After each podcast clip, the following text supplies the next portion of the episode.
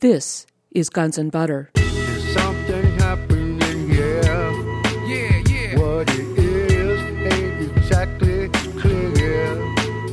There's a man with a gun over there. interesting enough that uh, Assange and WikiLeaks are able to get the New York Times and Der Spiegel and uh, the London Guardian to put this stuff out. Which, if you've ever done anything, if you've ever had something, uh, an important story that the U.S. government and the U.S. establishment and Wall Street didn't want published, uh, you know that you don't get it in the New York Times. Uh, Spiegel was famous for their hysterical attacks on anybody who didn't believe the 9 11 uh, official story. Uh, and of course, the London Guardian is the left wing or center left, I guess you'd say, of British intelligence, MI6. And the London Guardian, I think, had the clearest. Their summary articles were, you know, why Pakistan is betraying the U.S. and secondly, what what the Iranians uh, are doing, and then the, the the top article, of course, was that why the Afghanistan war is essentially futile and already lost. So it, it fits in perfectly with with what's going on in the in the corridors of power. I'm Bonnie Faulkner. Today on Guns and Butter, Webster Tarpley. Today's show The WikiLeaks Limited Hangout and the Coming War with Iran. Webster Tarpley is an economic historian, author, and lecturer. He is author of Against Oligarchy Surviving the Cataclysm, a study of the world financial crisis, 9 11 Synthetic Terror, Made in the USA, and co author of George Bush, The Unauthorized Biography. His latest books are Obama, The Postmodern Coup, The Making of a Manchurian Candidate, and Obama, The Unauthorized Biography. Today we discuss his most recent article, Obama is Preparing to Bomb Iran, of July 21, 2010. This article is 30 pages long and contains 70 footnotes. Webster Tarpley, welcome again. Thank you very much. Thank you for inviting me. Uh, Webster, I'm looking at the New York Times, July 25th, 2010. Pakistan aids insurgency in Afghanistan reports assert. And of course, the reports that we're referring to here are the WikiLeaks. This by Mark Mazzetti et al. Now, the, the article says, quote, Lieutenant General Hamid Gul ran the ISI, of course, that's the Pakistani intelligence service, from 1987 to 1989, a time when Pakistani spies and the CIA joined forces to run guns and money to Afghan militias who were battling Soviet troops in Afghanistan. After the fighting stopped, he maintained his contacts with the former Mujahideen who would eventually transform themselves into the Taliban.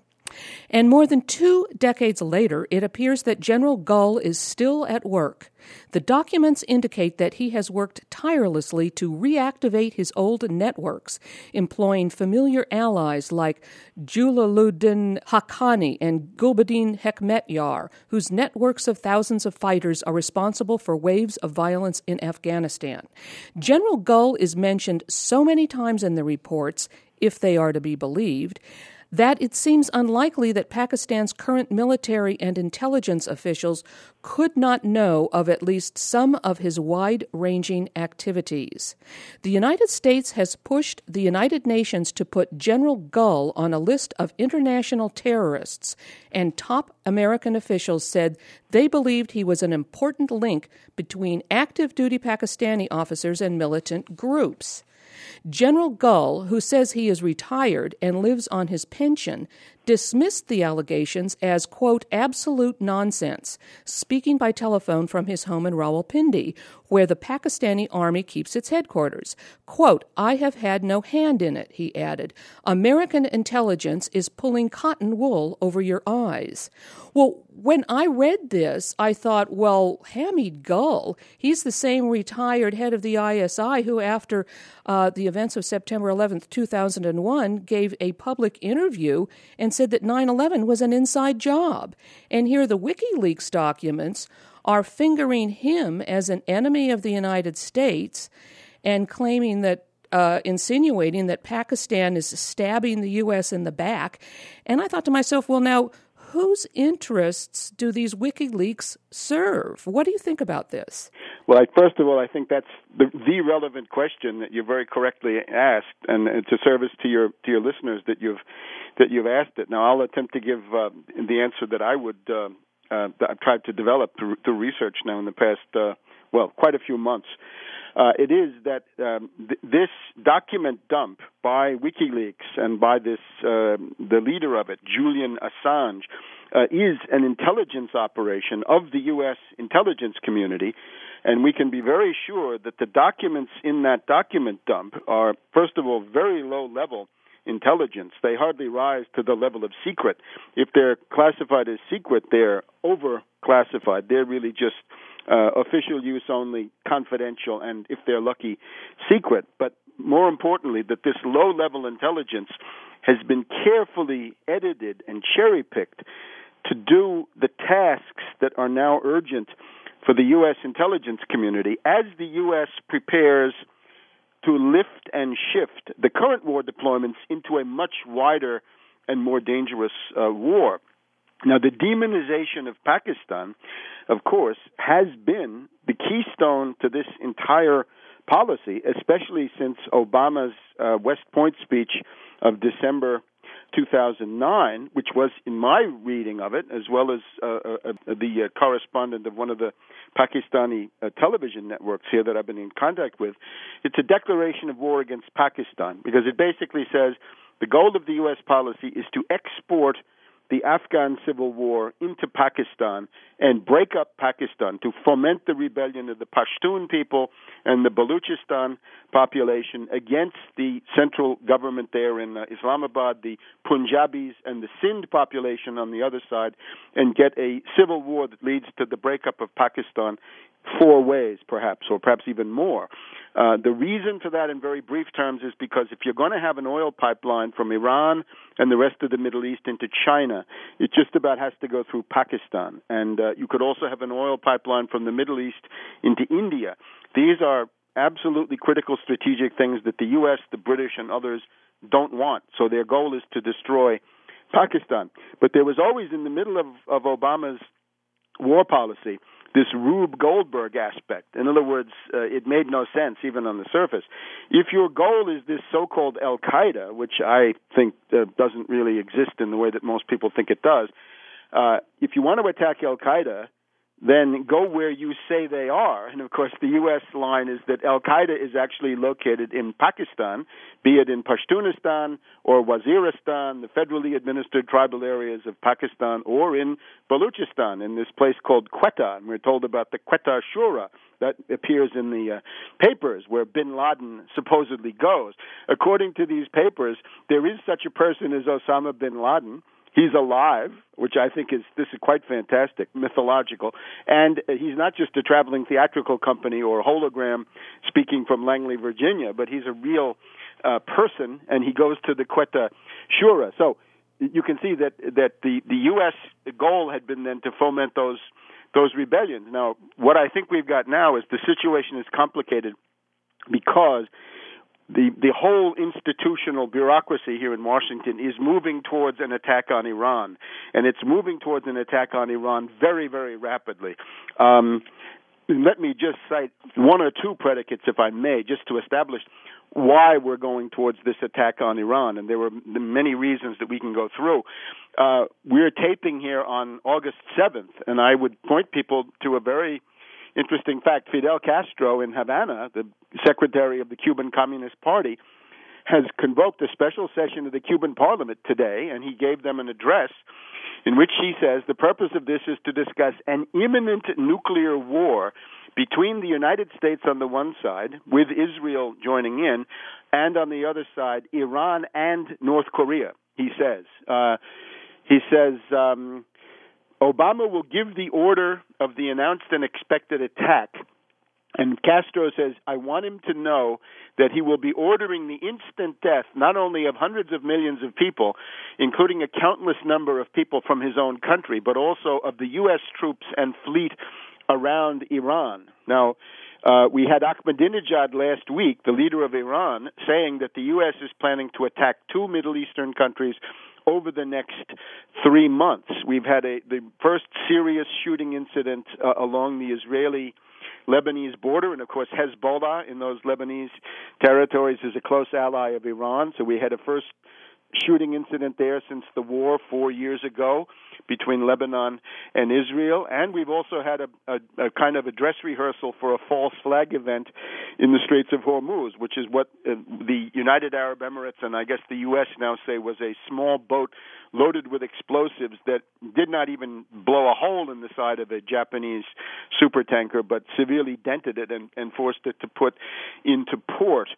So, um, We've got all kinds of threats going back and forth. Last Sunday on um, one of the television interview shows, Admiral Mullen, the U.S. Uh, chairman of the Joint Chiefs of Staff, said the United States has an active war plan to attack Iran. It turns out that that war plan would have been developed by the Central Command during the time that General Petraeus uh, was the commander there. Petraeus now having been elevated to almost Caesaresque or Napoleonic status by Obama by giving him the uh, the Afghan uh, front in the middle of all this. But I, I think we've got a, a very highly developed, extremely ominous pattern of. Uh, of intelligence that, that points to this attack on Iran. One more is that the new British Prime Minister David Cameron had had a Freudian slip when he said in one of his speeches, "We're doing what we're doing in the Middle East because Iran has a nuclear weapon already." Now, I think that guy's got a mind like a rag bag, and he repeats what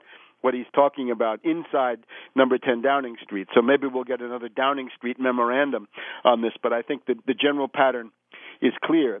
There had been a period of about two to two and a half years during which the danger of a of an attack on Iran, I think, was very low, partly because Zbigniew Brzezinski, George Soros, and their group were promising that with a uh, green revolution in Iran, with a, a kind of a color revolution or CIA people power coup, they could provide a government in Tehran which would be anti-Russian and anti-Chinese. And indeed, that Mousavi faction in the streets was always chanting death to Russia, death to China. But that whole thing has failed. So there will be no color revolution in Iran. And rather, as Hillary Clinton complains, what you've got there looks pretty much like a uh, a military government. Looks a little bit like uh, Nasser in Egypt, or uh, perhaps uh, the uh, military government in uh, in Iraq under Qasem back in the uh, in the 1960s and 70s. Uh, but it's not a government of mullahs anymore. Uh, but it's not going to be what the U.S. Uh, wants. So it seems to me we are moving towards an attack on Iran. Now, if you then look at the region, if your if your main goal is to subvert Pakistan, and at the same time you're going to attack Iran, you've got to do something about your forces in Afghanistan because, as even Castro says in that brief quote that I gave you, if there is such an attack, the, the situation of the U.S. forces in Iraq and in Afghanistan could become very critical very fast because they could be surrounded and indeed overrun by all kinds of pro Iranian or Iranian irregular forces, volunteers, cutting supply lines, rendering communications impossible and so forth. This would be a regional war of, of very, very grave significance with all kinds of paths to go nuclear. But among other things, you've got to get your forces uh, out of this very exposed position in Afghanistan. Now, I have in front of me the Wall Street Journal of Thursday, July 29th, and here we have something that's been it's, it's now called in intelligence circles jokingly known as the divine plan. And by divine plan, I don't mean uh, God's plan. I mean the plan developed by Jack Devine, former CIA Deputy Director of Operations. So he's the head of the clandestine services, Mr. Wetwork. And what he basically says is uh, the co- conventional war in Afghanistan is uh, pointless, it's futile. Uh, you've got to get the Army and the Marines and the land forces in general out of there. What you need is predator drones flying overhead, killing people with reckless abandon, and you need some special forces, perhaps. You need some CIA death squads. You need to negotiate with those drug lords and warlords that uh, essentially the U.S. has been working with. The ones that you just mentioned, right? Hekmatyar and the Haqqani network are exactly the ones that the U.S. Uh, has turned to in the past, and the Northern Alliance. Don't forget them. Uh, and the goal will then be to have the CIA run Afghanistan with minimum uh, interference or presence of U.S. ground forces. This is what was known as the Biden plan during the debate about a year ago. But now here it is, dished up uh, in the same week as as WikiLeaks. Now, where does WikiLeaks, uh, and I should mention before leaving this that the reason the CIA would like this, among other things, is that that would give them the ability to corner the world heroin and opium market. They could uh, essentially become the biggest drug lords in the world if, they, if it were total CIA control of Afghanistan, with no need to cut in anybody anybody else. I'm speaking with economic historian and author Webster Tarpley. Today's show The WikiLeaks Limited Hangout and the Coming War with Iran. I'm Bonnie Faulkner. This is Guns and Butter. Now, if we look at the document dumped by WikiLeaks, we will see that the mental map or the strategic configuration that emerges from the document dump is identical to the policies that seem to be gaining ground here in Washington at the moment. In other words, what I see here in Washington is the big idea is uh, it's time to uh, cut your losses in Afghanistan, if at all possible, at least pull in your horns, uh, step up the efforts to subvert uh, Pakistan and break up that government. Uh, anything you can do there. But above all, the centerpiece is now military aggression. And of course, whether it's the Israelis who strike first and the U.S. gets plausible deniability, or whether the U.S. strikes first and the Israelis uh, benefit from, from being only the second ones in, uh, I think this is immaterial. We know from, from the article by Joe Klein in Time magazine that the planning is now joint. In other words, U.S. and Israeli planners have been working together under Petraeus to plan this uh, for the last uh, several years. Webster, let me interrupt you here. Now, the United States government, uh, Strategic Command, etc., they've been drawing up plans to attack Iran for many years now. But you feel that presently that these things are escalating? Yes, absolutely, and uh, I, th- I think that's that's why I, I put a great deal of effort to get that intelligence picture out on July 21st. Now, it's been followed. Um, if you're familiar with the Veteran Intelligence Professionals for Sanity, it's the group that's associated with uh, with Ray McGovern and uh, some others. They have a statement here, I think, dated August 4th, which is much narrower. There we go, August 3rd. Memorandum from the President uh, from Veteran Intelligence Professionals for Sanity, subject war with Iran. Uh, we alert you to the likelihood that Israel will attack Iran as early as this month. This would likely lead to a wider war. So that at least they have. I think they leave out the, the indispensable idea that the way war is going to come is either through a Gulf of Tonkin incident, like what we've just seen with that Japanese tanker getting uh, attacked with explosives in Hormuz, or through some kind of 9/11 event. In other words, a domestic staged false flag uh, terror event. And on that, we have a guy named Shapiro, as a top official of the Clinton administration and a big Bilderberger Group activist, quoted in the London Financial Times, where he says if uh, Obama wants to assert his leadership, given the fact that he's lost the confidence of the American people, Obama would need either a new 9 11 or a new Oklahoma City domestic terrorism event so that he could look presidential, and this has to happen before November.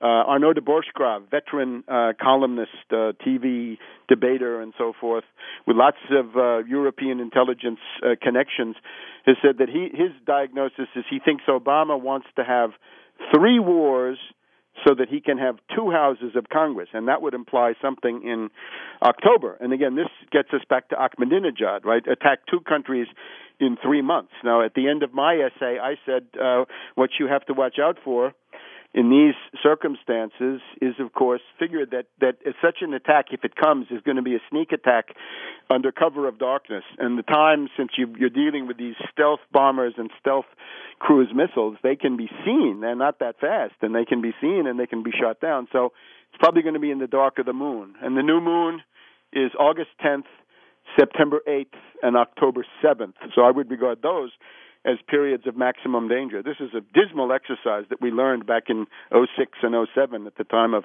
Operation Bite. Remember that one, the Good Friday attack on uh, Iran that had been trumpeted by uh, the Russian uh, intelligence agencies. And indeed, RIA Novosti is joining in again with the article that I mentioned, saying that according to a, a guy from the Institute of Strategic Culture, which is where General Ivashov uh, works, that the U.S. is likely to attack uh, Iran and it's not just Iran with its regional allies of Hezbollah, Hamas, Syria, and so forth, but perhaps Venezuela would be in this somehow. If the U.S. decides to unleash Colombia against Venezuela, then you'd have uh, you'd have the beginnings of a world war. It would be more than even a very severe regional war in the Middle East.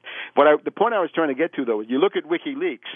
What is the, the general burden? What's the message that comes out of all these 90,000 low level dispatches? Basically, three things. The Afghan war is hopeless, gets you nowhere. Secondly, that Pakistan is treacherous. They betray you, they kill you.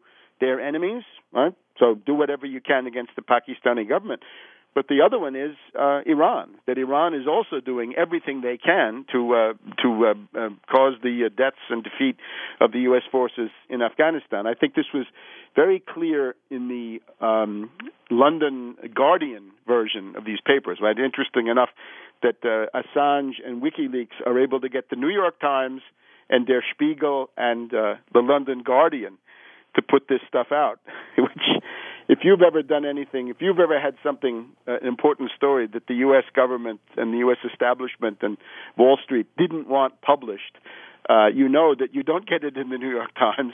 Uh, Spiegel was famous for their hysterical attacks on anybody who didn't believe the 9/11 uh, official story. They had a cover story saying conspiracy fanatics turned the world on its head, where they had the two the two uh, trade towers in New York City upside down and burning. Uh, and of course, the London Guardian is the left wing or center left, I guess you'd say, of, of uh, British intelligence, MI6. And the London Guardian, I think, had the clearest. Their their summary articles were, you know, why Pakistan is betraying the U.S. and Secondly, what what the Iranians uh, are doing, and then the, the the top article, of course, was that why the Afghanistan war is essentially futile and already lost. So it, it fits in perfectly with with what's going on in the in the corridors of power. Well, I was going to bring that up. That this uh, head of WikiLeaks, uh, Assange, I guess. Uh, that he would have these three mainstream media outlets like uh, uh, as you say, the Guardian, Der Spiegel, New York Times. He had these newspapers vet the leaks. Right. Look, uh, this is now so absurd. Uh, if uh, Assange has servers, uh, the Department of Defense can destroy his servers within 30 minutes or, or less using the hackers they have, the electronic countermeasures that they have they can unleash uh, all kinds of forces that can shut down websites. And again, during the 9/11 Truth Movement, we got to know what these methods were. Uh, some of them were administrative harassment. Some of them were direct hacking attacks uh, under you know various kinds of cover. The other thing is the U.S. government could uh, could get him extradited. Uh, he he showed up in Britain and gave a press conference in London uh, on that very day. So he could have been uh, rounded up and taken into custody. Uh, I guess one of his people has been taken into custody, but there's no there's no uh, coordinated event uh, effort to to do anything about about him. Well, right. I was I was going to say here he is in London in the middle of a police state, and they're claiming that he's wanted and they're after right. him. I mean, that's right. crazy it's this is simply part of his legend, right? Part of his cover story. It's it's indispensable for the dupes and gulls of the public to believe in Assange. They've got to believe that he's somehow being being persecuted by the U.S. intelligence community, which which is simply not the case.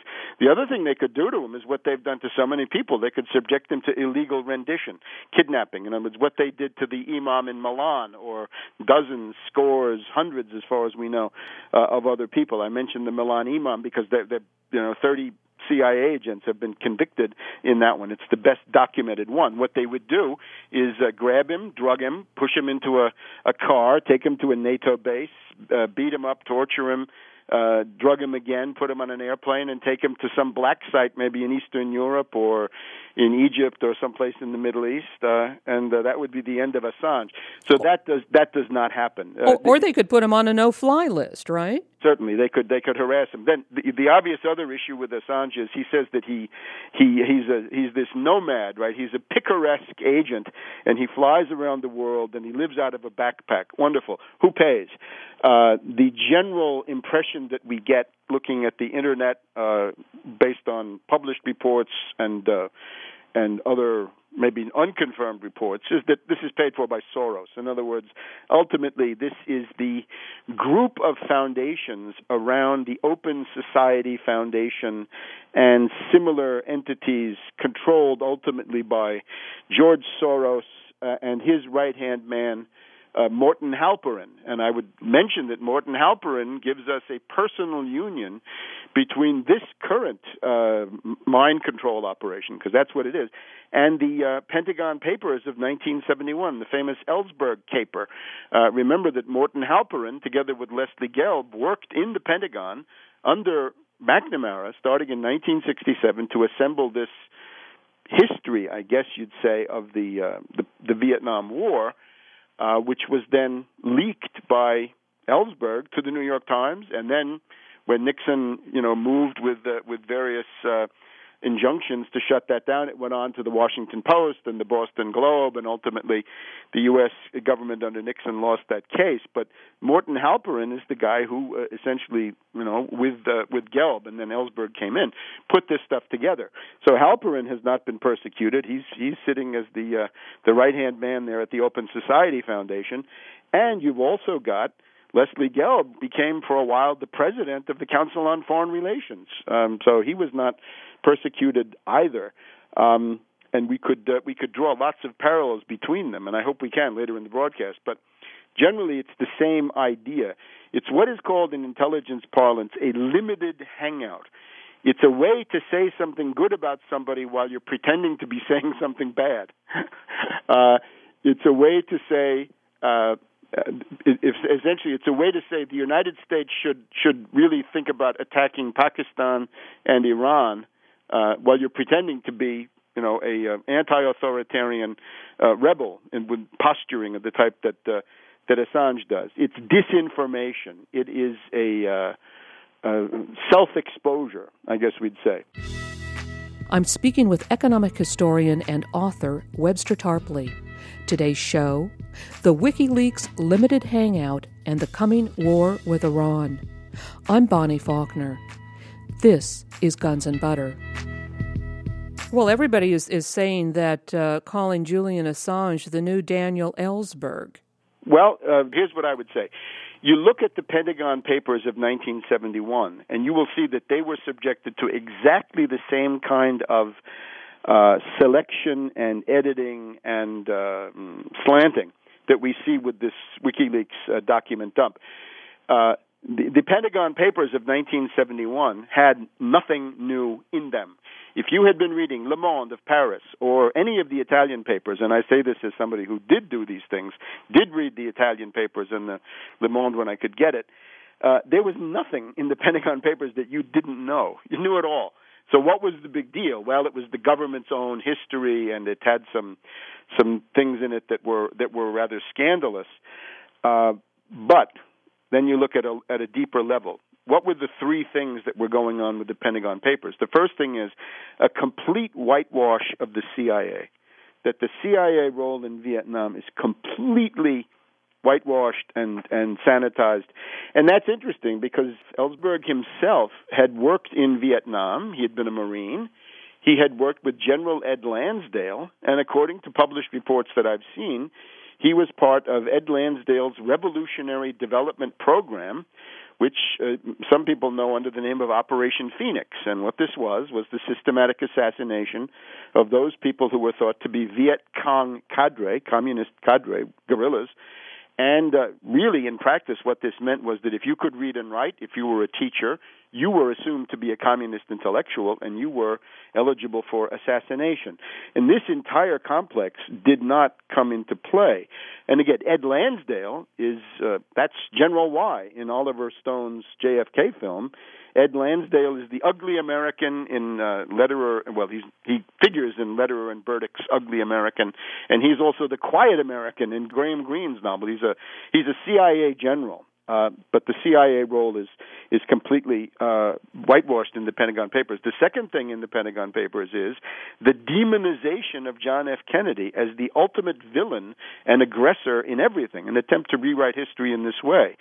Um, essentially, we have Kennedy's uh, National Security Action Memorandum 263, I believe, is the number, which issued on uh, October 10th, 1963, called for the exit of all U.S. forces from Vietnam by the end of 1965. It was beginning after the 64 election, and uh, everybody everybody home within one year. This is not mentioned. Uh, there's no mention of the Kennedy assassination. There's nothing about uh, any of the interfaces between Kennedy and the the, the people in, in, involved in the uh, in the war planning, right? Differences of opinion, right? Kennedy's uh, desire to get out. This is all completely suppressed. So. Uh, and it's very interesting. The people who came on the scene as the groupies and supporters of Ellsberg included uh, Howard Zinn, now the late Howard Zinn, but above all Noam Chomsky. And you can look at Noam Chomsky. He has been arguing that same implicit line ever since. Uh, it was the line that Kennedy was an aggressor, that Kennedy wanted to continue the war in Vietnam, and for the defense of the CIA, naturally, Chomsky says that uh, Lee Harvey Oswald was a lone assassin who acted alone and there was no conspiracy. And of course, the conspiracy was the CIA Directorate of Operations, the people that that Kennedy had been attacking. Kennedy had fired Allen Dulles, the head of the CIA. He fired Richard Bissell, uh, another top CIA honcho, and, and some others. But Chomsky has been arguing ever since that none of that ever happened. So he's still on the Ellsberg line, I guess we can say. The third thing that the papers did, right, in addition to whitewashing the CIA and demonizing Kennedy, the third thing was to drive Richard Nixon berserk, because in that time, uh, 1971, in the, during the course of the year, Nixon had been driven berserk by Jack Anderson and his um, running reporter, right, uh, Brit Hume, Source Eggnog, had been getting these papers saying, talking about this, uh, the so-called tilt crisis, the, uh, the, the the separation of Bangladesh from from the rest of Pakistan, which is interesting. They were they've always been trying to divide Pakistan into smaller uh, pieces. Uh, and Nixon had been driven berserk by these leaks because he, of course, was a paranoid personality. He didn't like leaks. And Jackie Anderson and Brit Hume were publishing all these things from uh, from people inside the State Department, especially, who didn't agree with with Nixon's tilt in favor of Pakistan under Yahya Khan because they wanted to use Yahya Khan as the entree to China for the China card.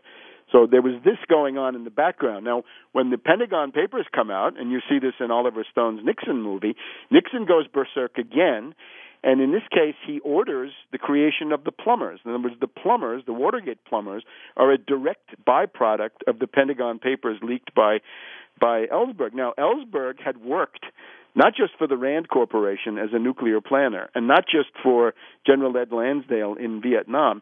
He had also worked for Henry Kissinger as part of Henry Kissinger's staff at the National Security Council in the White House. When the Pentagon Papers came out, the plumbers were created, and the guy who was tasked with creating them was one of Ellsberg's colleagues, one of his co-workers, another member of Kissinger's staff, David Young, who created the plumbers – and who did he invite in? Well, he invited James McCord of the CIA, Office of Security. He uh, invited in Howard Hunt, another CIA stalwart, right? Some people think he had a lot to do with the Kennedy assassination. And indeed, uh, Gordon Liddy of the FBI and God knows what else. Uh, and then when the time came to expose the whole thing, who led the charge on that? Well, it was uh, Bob Woodward from the Office of Naval Intelligence, I guess we'd say, somebody whose whose task had been to run the uh, the naval ship which would have been used as a seagoing command post for Nixon in case of nuclear war, meaning that he had to be kept up on all intelligence at the very highest uh, cosmic level. So, so this was Watergate in a nutshell. In other words, it was a coup d'état against the presidency, and it was it was uh, welcomed by a lot of people. And I think this is relevant for us today they hated Nixon, and I suppose we can see why you'd hate Nixon, of course. This is not hard to understand. But the idea of being blinded by hatred, never a good idea. Otherwise, you get so blinded by your hatred of Bush that you get Obama, or so blinded by your hatred of Obama that you get something even worse. Well, similarly back then, I think a lot of um, you know peace activists, anti-war activists, left liberals in general, were completely taken in by this uh, this Ellsberg thing. Um, this was a part of of an establishment policy. What it, one of the things it also sought to do, of course, was to was to uh, essentially scuttle the Vietnam War. That this had become counterproductive. The world was moving on. It was time to to put an end to this. And uh, given the uh, the typical problems of American democracy, it's very hard to do that. I mean, de Gaulle found in France how hard it is to end the Algerian war under those circumstances, and he was a very strong leader.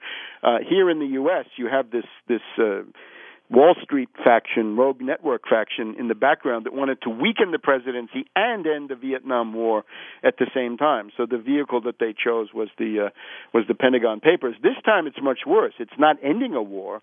It's simply shifting from this emphasis on the Afghan theater into the emphasis on Iran and also on Pakistan. And I wouldn't rule out an attempt even to put the, the Pakistan government under pressure.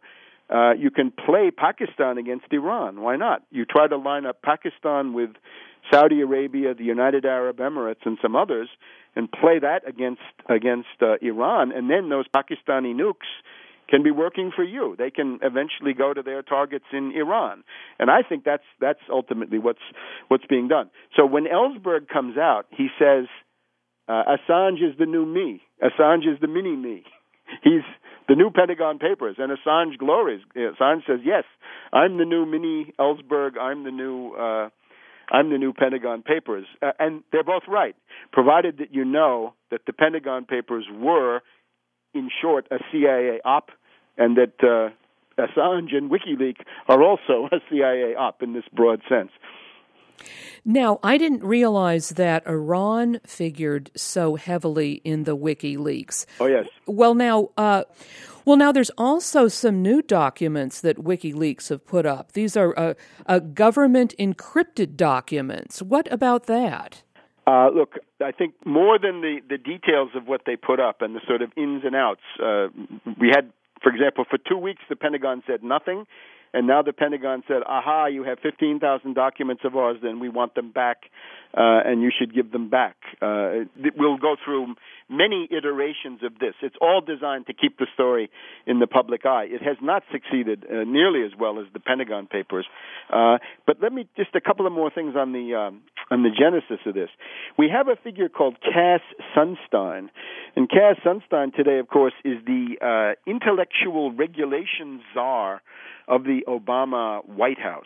Uh, and I would regard this person as a totalitarian thinker. In other words, a, a liberal, a totalitarian liberal, uh, perhaps in the in the tradition of uh, of Lord Keynes and some of these people in, in Britain. He's a great admirer of Jeremy Bentham, which I think is a very bad uh, philosophical pedigree to have. The first time I ever read about WikiLeaks was an article by Cass Sunstein here in the Washington Post on February 24th, 2007. And this was an article that said, Great news, there's a new organization that's going to attack China. It's a group of Chinese dissidents with Western backers outside of China, and they're going to get leaks uh, that are really embarrassing to the Beijing uh, government, and uh, this is going to be a wonderful thing. It's called WikiLeaks. And indeed, that's that's where this seems to come from. If you look at the board of WikiLeaks, you will find a number of these very suspicious Chinese dissidents. We have uh, Wang Dan, who works for the U.S. National Endowment for Democracy, according to uh, reports published by Wayne Madsen on his Wayne Madsen report.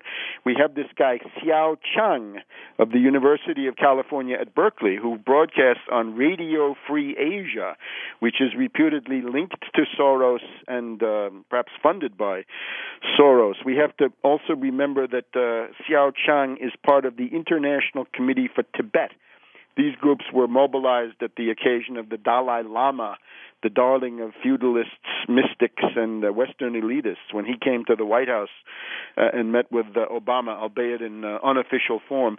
We've also got a guy called Kam Sit Sang, who's also a big Tibetan activist. So you look at the WikiLeaks board, and you find a group of Western backed, sort of U.S. intelligence community linked uh, Chinese uh, activists.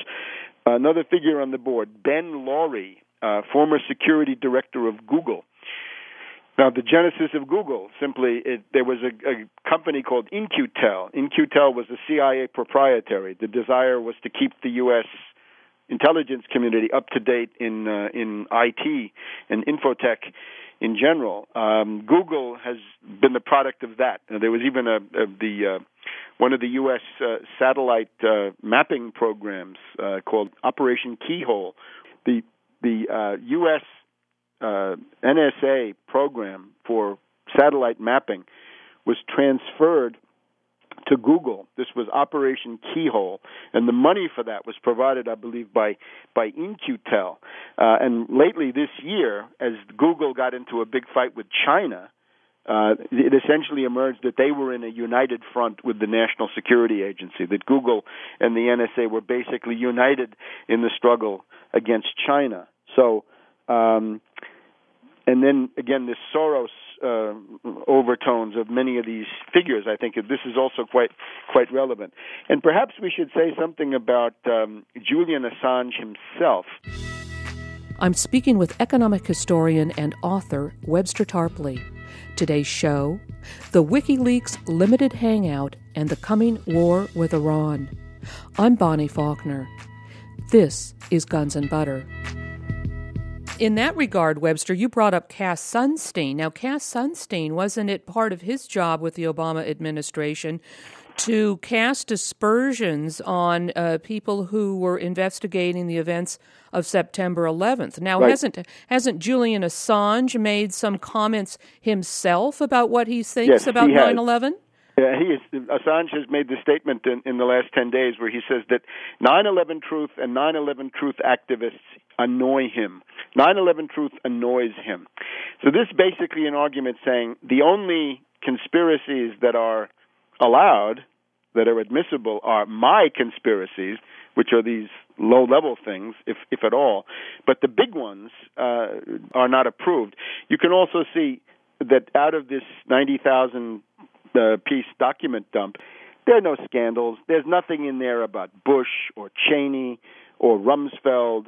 Uh, there's there's no basis of any Nuremberg prosecutions against uh, Obama or um, against Gates or uh, uh, Hillary Clinton or any of these people, right? Any Leon Panetta. There's, there's, there are no high level scandals. It's all essentially at this at this very low level. So I, I think what, what you're pointing to, and I'm, I'm glad you, you reminded me of it. Cass Sunstein had, had, in addition to heralding the coming of WikiLeaks when Sunstein was a professor at the University of Chicago, he's a friend of Obama from there. Sunstein then came out with this thing that you've got to disrupt the 9/11 Truth Movement and anybody who advocates conspiracies, and what what they mean by that generally is anybody who declines to accept official U.S. government or Wall Street media pervade explanations of anything are ipso facto conspiracy theorists, paranoid, and they have to be disrupted. And the way you do that, he says, is essentially in disguise. In other words, you do it covertly by going onto the internet, creating sites that promote the cognitive disruption of those uh, movements or those currents of opinion and it looks to me like WikiLeaks is essentially that. In other words, it fills the bill exactly in terms of what uh, what Cass Sunstein was talking about uh, before. Um, but perhaps now about Assange. Um, I find him a strange uh, figure. I find him uh, bloodless, uh, emotionless. I find him extremely detached.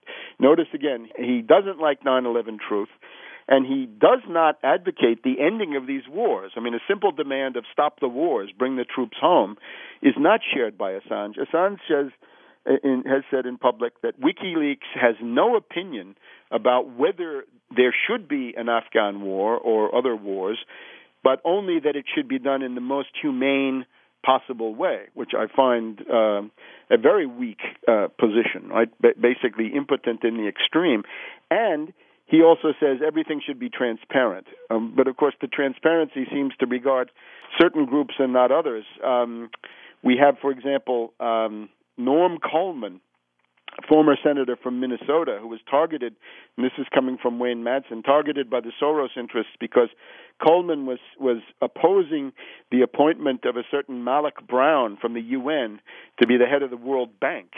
Uh, and uh, Coleman said, no, it has to be an American citizen. And at that point, the German uh, branch of WikiLeaks, under a certain uh, Daniel Schmitt, which is probably a pseudonym, Daniel Schmitt came up with a whole bunch of embarrassing credit card materials from the Coleman campaign that were leaked. Uh, and now, of course, we have Al Franken, who's got that Senate seat. So Coleman was successfully defeated uh, in the process. The idea is if you're going to do disinformation, you have got to establish your credibility and your bona fides by putting out real stuff, at least some real stuff. Um, you know, but then you can mix in the disinformation and the special targeting once you've essentially duped a lot of people into thinking that you're the real thing. Now, with Assange, uh, what could the background be? Well, we find that uh, in his youth, and I'm citing now Wikipedia, just the Wikipedia entry for Assange's uh, biography, he was on the run for much of his youth with his mother and half brother. The mother, after giving birth to Assange, had gone on to a second husband, I guess. Uh, and this second husband, the father of Assange's half brother, was a member of a cult in the area of Melbourne, Australia. And this is the Anne Hamilton Byrne cult, B Y R N E. And according to Wikipedia, this cult uh, specialized in the administration of LSD and powerful psychopharmaca to very young children. And their method was to take a child of five to ten years old, uh, give them LSD, perhaps give them psychopharmaca at the same time, and then put them into a dark room and maybe go interview them later on. Um, I I don't know whether uh, Assange himself has ever been through this. I think that's a that's an interesting question. But the the background in the Anne Hamilton Byrne cult, I think, is is relevant. Otherwise, we find that. Uh, Assange grew up as part of a touring theatrical company, and that during his youth he attended no fewer than 37 different schools. So 37 schools, I guess that's a lot. So the idea that he that he's picaresque, that he goes from place to place as a nomad and lives out of a of a backpack or a suitcase, I guess that's uh, understandable. He then emerges as a computer hacker uh, in the 1990s. And I think we, we need to, to keep focused right now. I, the, the main thing that's going on in the world is that the U.S. and Israel and I guess others, right? NATO countries, hard to tell exactly who. They're gearing up to attack Iran. And this is not the same old, same old, because there's a period of about two to two and a half years when that was not the case. Uh, you'll recall in 2007, there was the last attempt by the Rogue Network, the, the group behind Cheney. Uh, they attempted and they commandeered a B 52 with six nuclear cruise missiles, and they took that from North Dakota to Louisiana, and that was on the way to the Middle East at the same time that the Israelis were about to attack Syria on the 7th of uh, September 2007. That was the Rogue B-52. Uh, that attempt fell apart. That was a that was a, a hijacking of a nuclear-armed strategic bomber by the Cheney Group, and uh, there has not even been a congressional investigation of what happened with that. It has been completely buried because there was a case where you had uh, a bunch of rogue network characters caught in the act. Uh, and they covered that up, and there was a special commission with James Rodney Schlesinger that purged a bunch of Air Force generals. There was a stand down of the U.S. Air Force for one day. They fired the the head of the, the Air Force member of the Joint Chiefs of Staff. They fired the U.S. Uh, Secretary of the Air Force, the civilian uh, commander. Got rid of both of them. But there's never been a full airing of what happened there. Anyway, that was I think pretty much the last gasp on the attacks under Bush Cheney because by then, in December of 2007, you had the National Intelligence Estimate coming out and saying. We state with high confidence that Iran has no zero nuclear program, weapons program. There is no Iranian nuclear weapons program. And that was the authoritative opinion of the NIE in December 2007, and that essentially ruled out any attack. What's going on behind the scenes now is that there's going to be a new national intelligence estimate, and uh, I think it's it's pretty clear that this one is going to say we were misled, we were lied to, we were wrong. There is an Iranian nuclear weapons program, and in in the essay that I wrote. I advanced the hypothesis that the, one of the ways they might very well try to motivate the change is to say, we were relying on this guy Amiri, this Iranian nuclear scientist who you'll recall put a uh, a video on YouTube saying, "Help! I'm being held in Tucson, Arizona, and I've been kidnapped, and I want to get out of here." And then he eventually did go back to Iran. What the U.S. will do with this case is he he was obviously somebody who had been brought here and paid a lot of money to say there is an Iranian nuclear program, but uh, that that is is not what they're going to announce. They're going to announce that Amiri had been working for them in 2006 and 2007, and that he was a double agent, and he lied to the U.S. and he said, "Guys, there is no Iranian nuclear program," and they believed him. But now that they see he's a double agent, they're revisiting the the question, and now they find that there is an Iranian nuclear program. So that was my prediction. And then, uh, interestingly enough, in the Wall Street Journal, about uh, what a few days later, we find the following article. This is nine days after my article. Here we are in the Wall Street Journal on Friday, July 30th.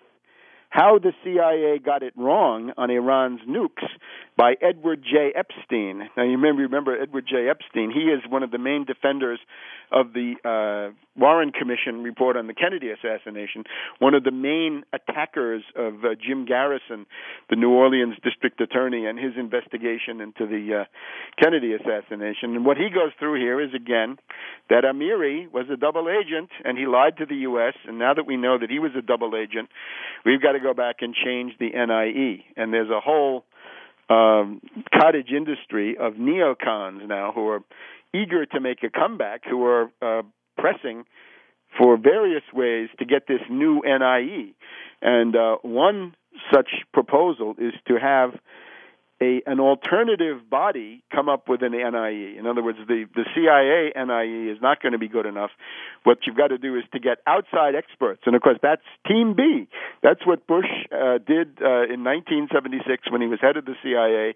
He brought in a bunch of people, Richard Perle, uh, Richard Pipes, uh, neocons in effect. Uh, maybe not called neocons then, but neocons, uh, who came in and gave the direst warnings about what the Soviets were up to, that there was a window of vulnerability, and all the rest of it. So now the, the neocons are pressing to have a new Team B, and indeed, as the war buildup uh, goes on, we see Team B, we see every old discredited neocon parlor trick every cheap parlor trick of the of the neocons is now being dragged out we have the uh, cover story in the Weekly Standard, written by uh, two weeks ago by Reuel Marc Gerecht, uh, CIA veteran, saying uh, Iran will be a cakewalk. Same story that we heard. Uh, and another cakewalk. Another huh? cakewalk. And of course, the whole story with Amiri is that he's essentially a new source curveball, or at least he would have been a source curveball if he hadn't gone back to Iran. But they were paying him to be curveball, and then he turned into something else. But one way or the other, they were going to get out of him that there was an Iranian nuclear weapons program.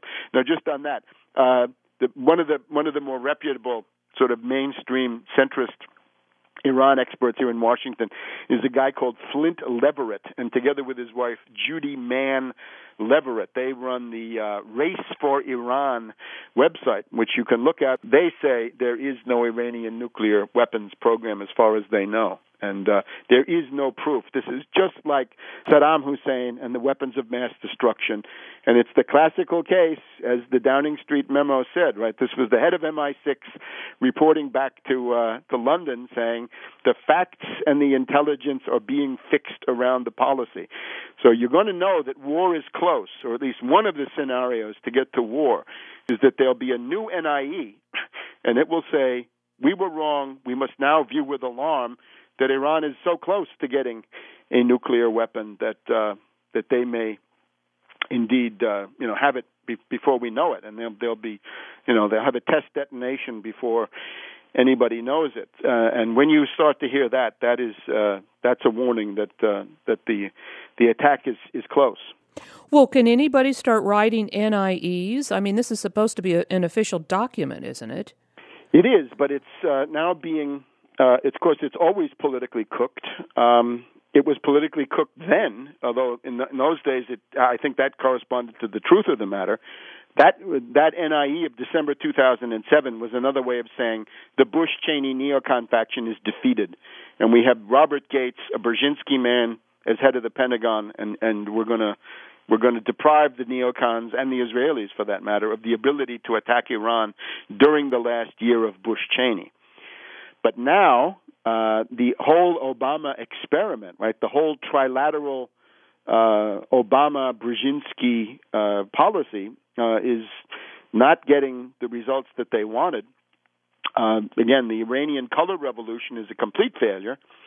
And now there are other things going on, right? There's also then um, the fact that you've got Turkey uh, escaping from U.S. control. The Turkish and Brazilian attempt to um, mediate the entire Iranian nuclear question has profoundly shocked um, the, the uh, State Department as well as the British. Right, the idea that that that regional powers like Turkey would begin to uh, have something to say about peace in the world in general, or that Brazil would have something to say about Iran, I think for them is uh, is a very unwelcome novelty. I think it would be good. It would get us towards a, a more polycentric uh, world, less dominated by these five uh, permanent members of the UN Security Council.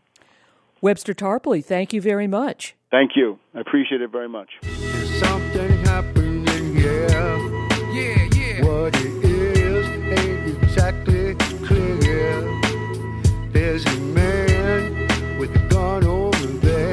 I've been speaking with Webster Tarpley. Today's show has been the WikiLeaks Limited Hangout and the Coming War with Iran. Webster Tarpley is an economic historian, author, and lecturer. He is author of Against Oligarchy 9 11 Synthetic Terror Made in the USA and co author of George Bush, the Unauthorized Biography.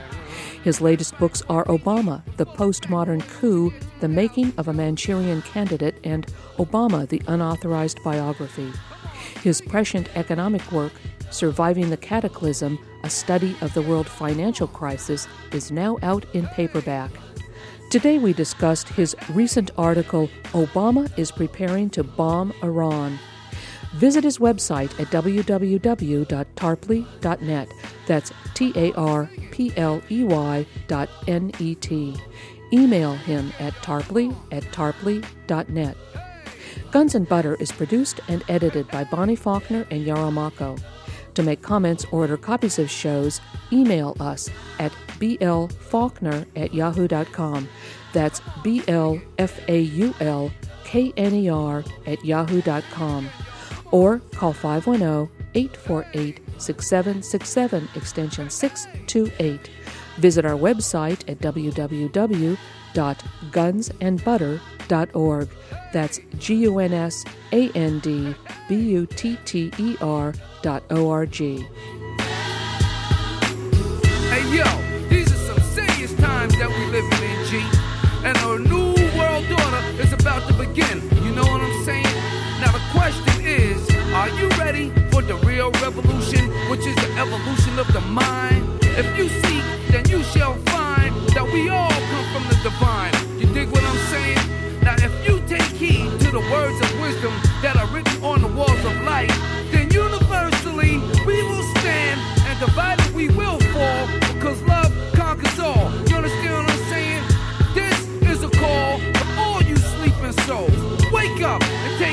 of your own cipher and be on the lookout for the spirit snipers trying to steal your life. You know what I'm saying? Look within inside yourself for peace. Give thanks, live life, and release. You dig me? You got me?